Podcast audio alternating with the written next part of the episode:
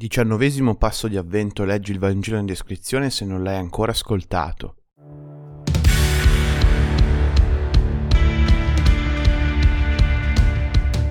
L'angelo se ne va, l'annuncio finisce, la parola è stata seminata e siccome Maria l'ha accolta per davvero non riprende la sua vita come prima.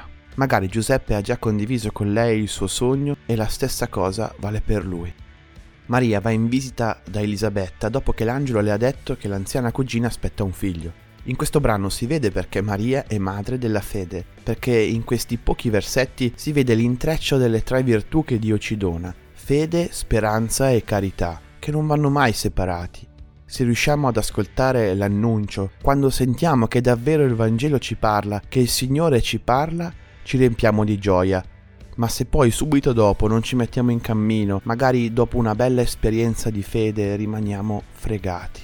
Maria no, l'annuncio lo accoglie e subito parte. L'annuncio fa nascere in lei una speranza, ovvero gli indica un cammino inaspettato, ignoto, ma che dà una direzione, perché viene da qualcuno in cui lei crede, da una relazione con qualcuno che si è mostrato credibile, che ha detto delle verità su ciò che le stava accadendo, anche se erano cose che lei non aveva scelto e che non si sarebbe mai immaginata.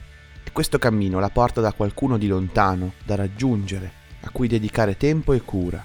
Si fa servizio, si fa amore e desiderio di incontrare, si fa carità. La fede e la speranza portano al dono di se stessi, della propria vita, della propria giornata, del proprio tempo, delle proprie attenzioni, e si tocca con mano che le promesse di quell'annuncio, quell'intuizione su di noi, sono veri perché si incontrano dei fatti che lo confermano. Credere all'annuncio, accoglierlo, fidarsi e insistere.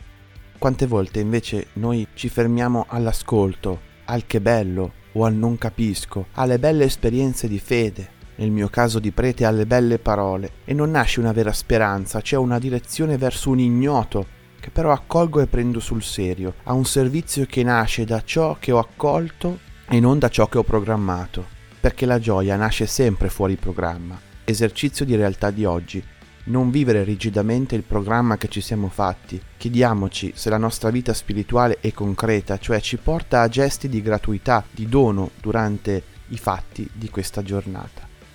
Buona giornata a tutti.